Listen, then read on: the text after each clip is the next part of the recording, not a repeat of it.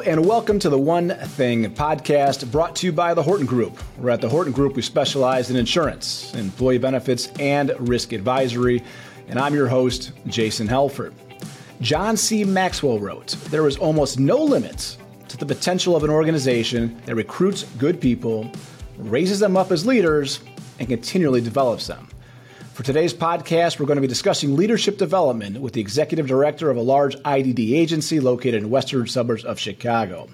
We're excited to have on the program guest and friend of the Horton Group, executive director of Little City Foundation, headquartered out of Palatine, Illinois, Shawn Jeffers. How are you, Shawn? Oh, good morning, Jason. Doing well. Doing well. Good morning to you. How was your weekend? This being a Monday. It was it was awesome. I um, my my wife has she's uh, she's kind of working on me on pre-retirement. So uh, you know we're just out doing some things and really connecting with one another. She retired um, a little over a year ago, and so uh, she's been a great role model as I be, you know begin my own transition. well, it's we all need role models in our life, which is which is exactly. good. And it got a nice little parlay into this topic. So I know you didn't do it on purpose, but it was a good softball uh, segue, if you will. Uh, Shawn and I, I, I love this topic, and I've been very fortunate uh, to work for a company that believes in this very important issue, and routinely invests time and money and resources and energy in developing our own leaders here. And so I was excited, Shawn, during our conversation a few weeks ago when you said this was the topic that you wanted to discuss. So, Shawn, of all the topics that you could possibly discuss, why leadership development? Well, I think um, it's become very up close and personal for me, Jason. Um, as I, I, shared after 20 years at this organization and almost 50 years in human services, I've decided, uh, or life has decided, that it's time for a change. And as we look particularly at organizations, how ready are they? And so for Little City Foundation, you know, the discussions began well over a year ago. If you talk to some of my peers, I've talked about leaving for probably the past five years. But the reality's kind of, you know, set in. And I think with the pandemic and some things in my personal life, it made it very real. And I think one of the challenges in nonprofit organization is there's no set point, Jason. There's no notion of after X amount of time you go or after a certain accomplishment it's time to go. And mm-hmm. so it has to become a very dynamic process within the person. Uh, sometimes, uh, as you know, boards make that decision for you or other people make the decision. Sure. But for me, with uh, the support of my board, my family, I had to come to that conclusion that it's time for me to make a change. And in doing okay. that, because we become so immersed and so tied to our companies, you look at what's the effect on them. And so it's been interesting once I made that announcement of the range of emotions from elation, hey, the guy's finally going, to the sadness, you know, oh my gosh, it's, you know, the, the, you know, the walls are going to cave in and the yeah. system's going to begin to break. And so as a leader, trying to work through that in a way that keeps the organization's eye on the prize. And that's continued sustainability, growth, and the like. What I share with people, Jason, is that success to me in leaving is that things become better and not that things become worse. I don't want to walk out in a year from now, people tell me about all the things that crumbled. So my focus right now is to try and prepare the people around me, the people connected to this organization, to get ready for that next, next exciting jump, as sure. opposed to this you know, last dance notion there of all of a sudden, you know, the dynasty has ended and all uh-huh. hell is going to break loose. Yeah. Well, that's, you know, I, first of all, thanks for, you know, the decades of loyal service to the industry. You know, you have a, a wonderful name in the industry and been a leader for a long time. So, you know, from the community, thanks you for everything you've done. And it's interesting, you said, you know, prepare the next generation, prepare the next series of leaders. And you shared with me that's been going on for decades. It's not like it's been a, all right, the clock's ticking, now we have 12 months now we're going to start developing all you know our leaders to take over. And so I think I would have guessed, venture to guess, Shawn, that a lot of the practices you're putting in place, leadership development, are universal in nature and not solely because you know you're looking to, to venture off with your wife into the next series. And so, you know, what are some of those challenges, what are what what did you need to get right when you talk about leadership development for Little City? What did you need to get right? Well, Jason, one of the things that you know I attribute as success to to my leadership is a recognition very early to put the smartest people you can around you. Uh, you know, people who were better at some of the things that you do than yourself. Because I think that in and of itself, none of us walk in as leaders with all the answers. Uh, none of us walk in as leaders having top the scale on all the skills. And so leadership, again, is a very dynamic growing process. You know, I don't walk away as a seasoned leader, you know, four star, five star. We're mm-hmm. always in this, this transformative process. And so bringing people around me who at least had those skills, okay, those interests, those aptitudes, that heart has been a, a, key to my success. You know, so I, you know, I often tell people that you know when they ask me what do you do, I, um, you know, I often say that it's not what I do, it's what I cause to get done. And what leaders cause to get done actually comes through other people. And so the, the process of leadership development, uh, Jason, has always been a part of what I've tried to do with the people around me. Now, the organization, as we look to what's going to happen at Little City, I believe that I've left them with a choice. Now, what we have to look at is that leadership in the context of the moment. The choice that I made may not be the right person for this next moment for Little City. So mm-hmm. I do believe that there is that responsibility to really assess, you know, not look at that Jason's been dubbed the heir apparent and now all of a sudden, uh, our business models have changed and the world has changed. And I think that's what we're up against right now. Jason, the way I understood running uh, a large agency uh, that serves people with disabilities has changed. COVID has changed the whole dynamic substantially. And I don't know if there's one perfect leader for this circumstance because we're all being tested. So yeah. at least if we have those prerequisite skills, that ability to network, that ability to problem solve, etc., may very much prepare that next person to take this on. And so I do think that we have to create the environment around us where people constantly learn and grow and not become, I don't feel that this, as much as the organization feels that it is somewhat dependent on me, I feel confident that I prepared some people for this moment and once I step away, and what I guarantee people, Jason, when I step away, I'm gone. I'm not going to be roaming the hallway. I'm not going to be, you know, hovering. on the corners. I'm gone. Yeah. Because I want that person to have the same opportunity that I did in coming in. And that's to really work directly to shape the organization around the direction that the leader wants to go. So the most we can do is prepare. The people have to deliver. Yeah, that's well said. And there's a there's a lot of interesting things you shared with me there. One was, you know, we're all working through this period in leadership development together. And you know, you, you, rewind ten years ago, where you had you know Boomer Xers and Millennials that you know the way your leadership style was created over decades of being in a controlled environment, if you will. Now you throw a new variable in the mix, and that's changed things for everybody right? Not just you who's been doing this for a long time, but for those the DSPs or for whoever's coming in the agency now that's in the the early onset of their career. And so, I guess if you if you play that out a little bit, Shawn, you, since you brought it up, things have changed, and we are in this together now. So, how what's some of the biggest challenges you found? Now you introduced this new variable. Right of the pandemic now it's changed things for for at least for, for, for foreseeable future. Excuse me. What are some of the biggest challenges or pitfalls that you've stepped into that you've well, observed? And I've done it myself. Just as, as you were speaking, Jason, the thing that really jumps out to me is we have to figure out do you have to be present or can you be afar and do work? So, you know, my generation and coming in, there was no question. You were in the office, you were on the floor, you were out there. Mm-hmm. Um, you know, the whole notion of even with a, a cell phone or a pager, you know, from years ago, there was that, that point that you knew you had to be physically present.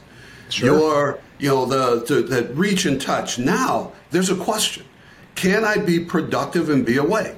You and I are having this conversation via technology that we could not have had then.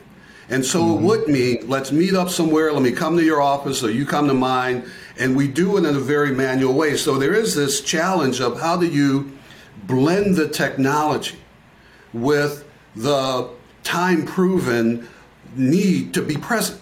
Mm-hmm. And so we, you know, we've had some uh, um, um, interviews with people from afar who believe they can do this job, certain jobs within the organization, in other states.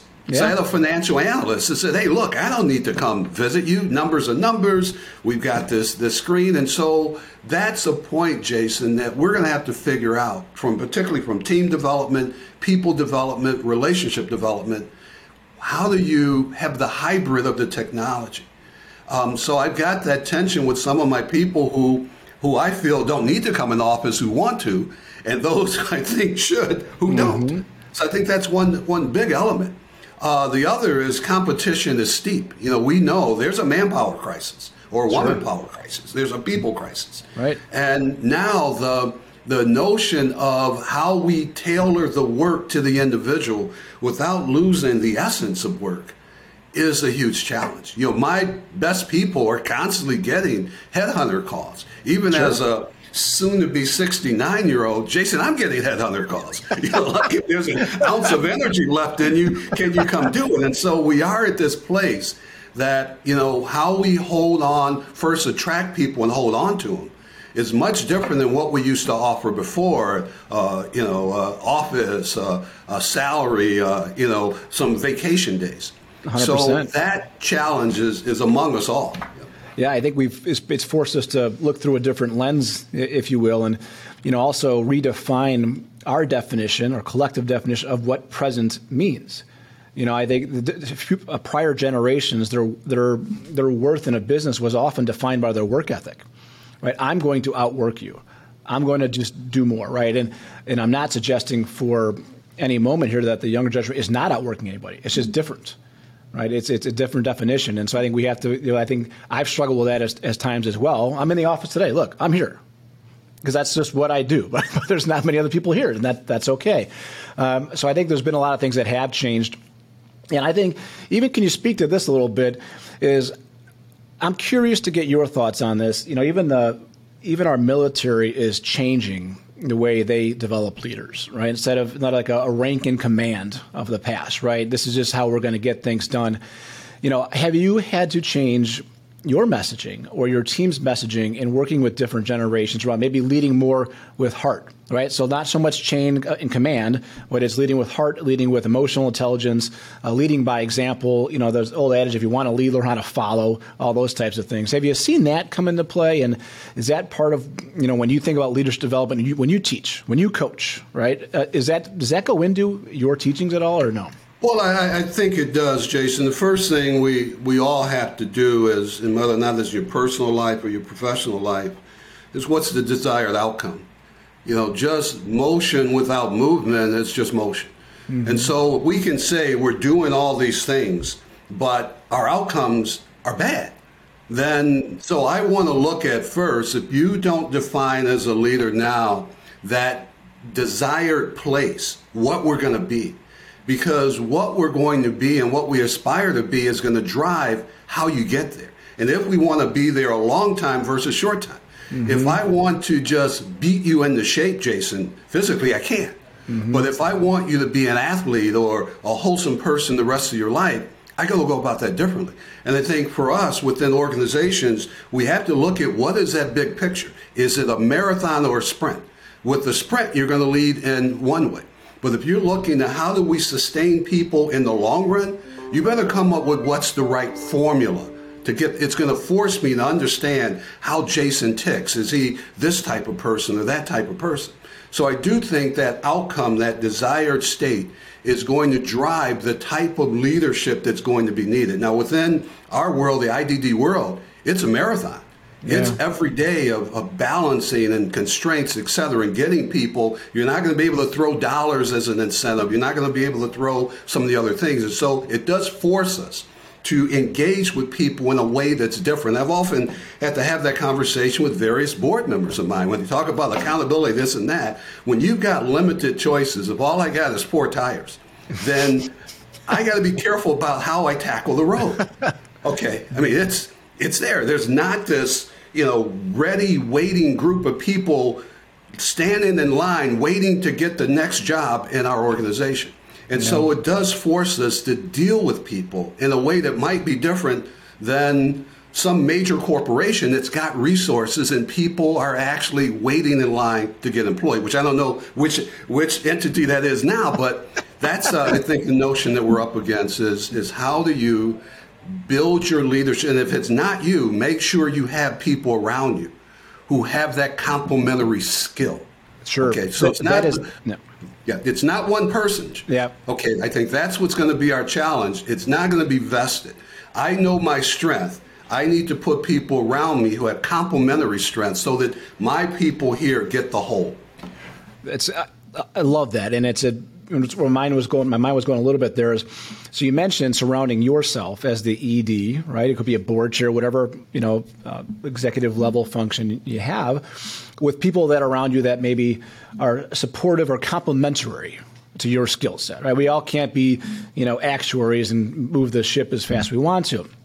Nothing wrong with actuaries. We got to be different. Was my point. so if you're an actuary listening to this, it's not a slide on actuaries.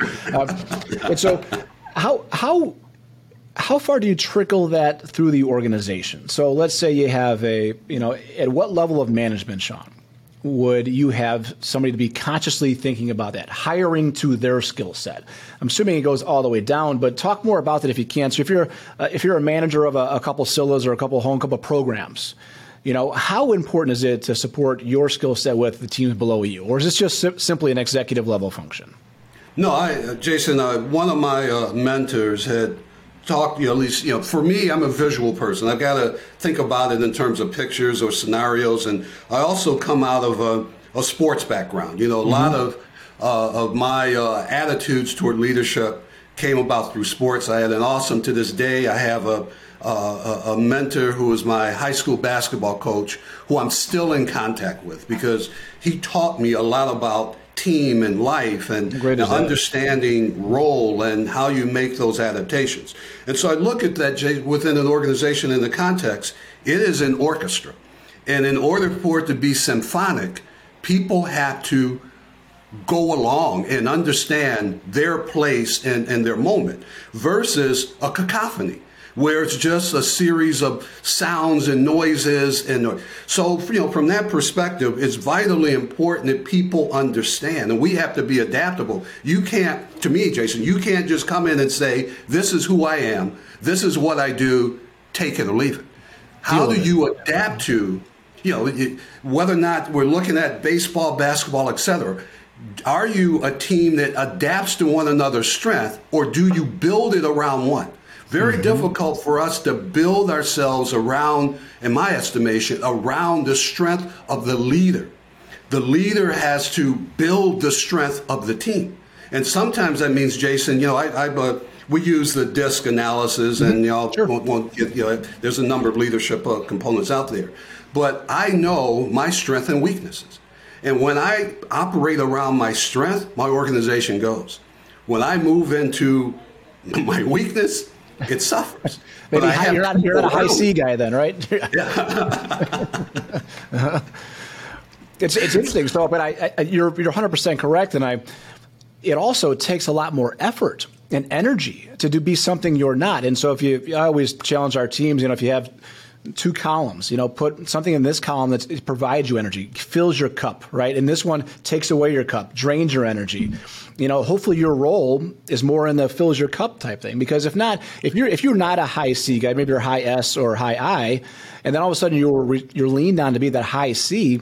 Well, it doesn't mean you can't do it. It just takes a lot of energy, and it just you're going to sap you. Yeah. Right. And it's not, you know, we talked once before, Jason, about authenticity. Uh, you know, and, and, people can read through BS. You know, it's sure. I, I, teach part time, and I can tell who read the stuff and who didn't. Mm-hmm. Okay, and and so it's no different in our work. People see you, and they see whether or not you're authentic. And when I'm authentic self, words come easy. When I try and BS, I don't do that very well. and so, you know, making sure my team understands that, you know, that that I'm uh, you know, just to kind of reveal, my I'm actually a, a kind of an ID guy with mid-level S and a very low C. Mm-hmm. Um, so I don't need a lot of information to make a decision, but I need people around me, Jason, who compile and understand information. Sure. I've got a young lady who works for me at Little City who read the 500 page DCFS report and told me on page 38 is something about Little City. I would never read that report. yeah, I, I, read executive summary. So, but it's important that you have people. A thousand She's very percent. good at it. We nurture, we support it. And so for me to be successful, I have to surround myself with those people again who are better at it, and you learn to listen to them. Yep. I, learn I to couldn't, listen. Yep.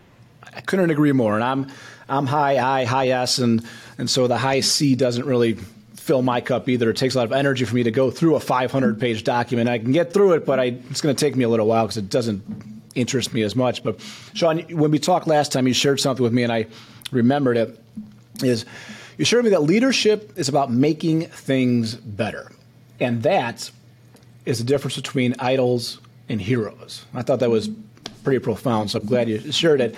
What do you mean by that? And who are your heroes? So it could be that basketball coach. Maybe he's still right. one and, of your and heroes. it's, it's yeah, and Jason, I it, has been long enough with that thought that, of course, I I've developed some notions, and even as I reflect back on people I work for, I had some people who I worked for who wanted me to be like them, and they treated me like they.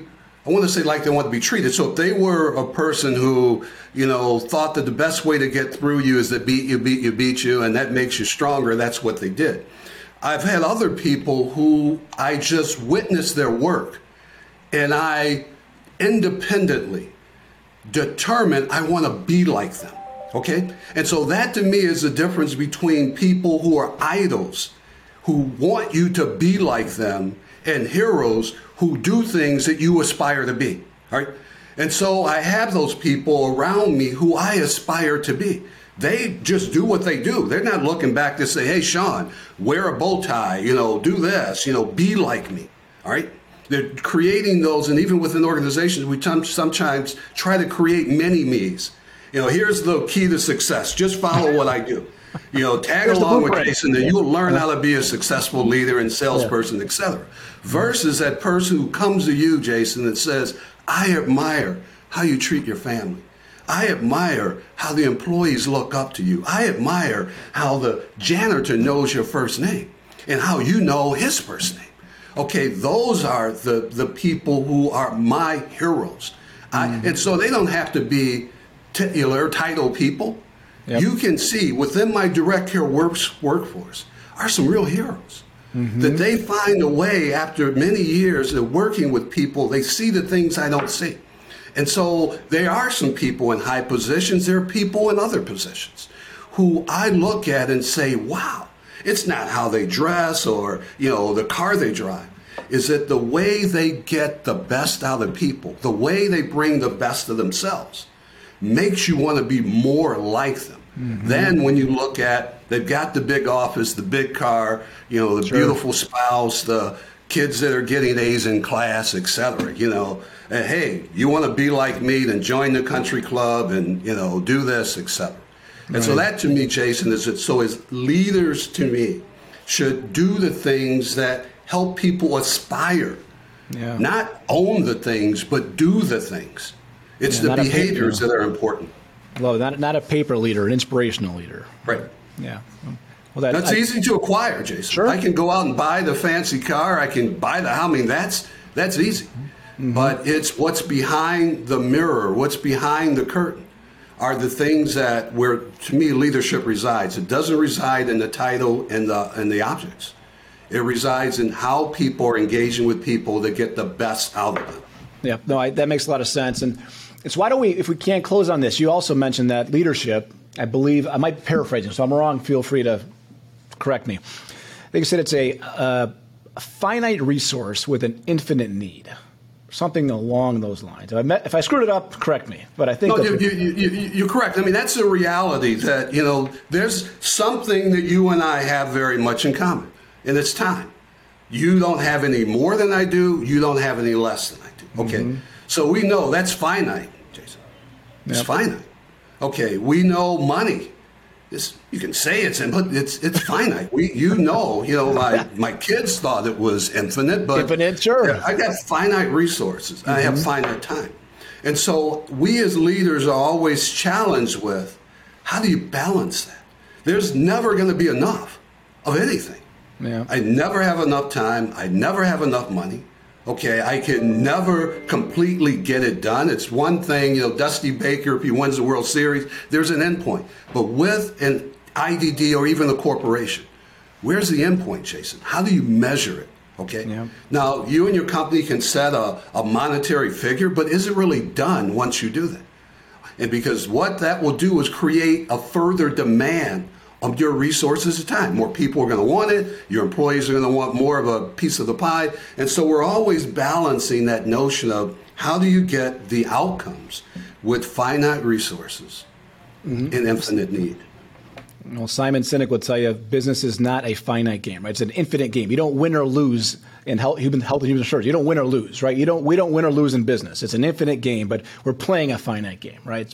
So we got to change our lens a little bit. And, and, speaking of time, I certainly wish we had more of it, but we don't. it's finite. it's finite. So I want to say thank you, Shawn. You've been a, a wonderful guest. We certainly appreciate everything you're doing for not only uh, for this podcast, but for the community. And have a wonderful retirement well, once get, when you get there. You do the same. And Jason, you're an awesome uh, person. Your your business profile. I mean, just a person that I just feel uh, very proud to have an affiliation with. So wishing you nothing but the best. Well, thank you, sir. We certainly appreciate it. So that'll wrap it up for today. Uh, so until the next time, on behalf of the Horton Group, this is Jason Helfert saying thank you for listening to the One Thing Podcast.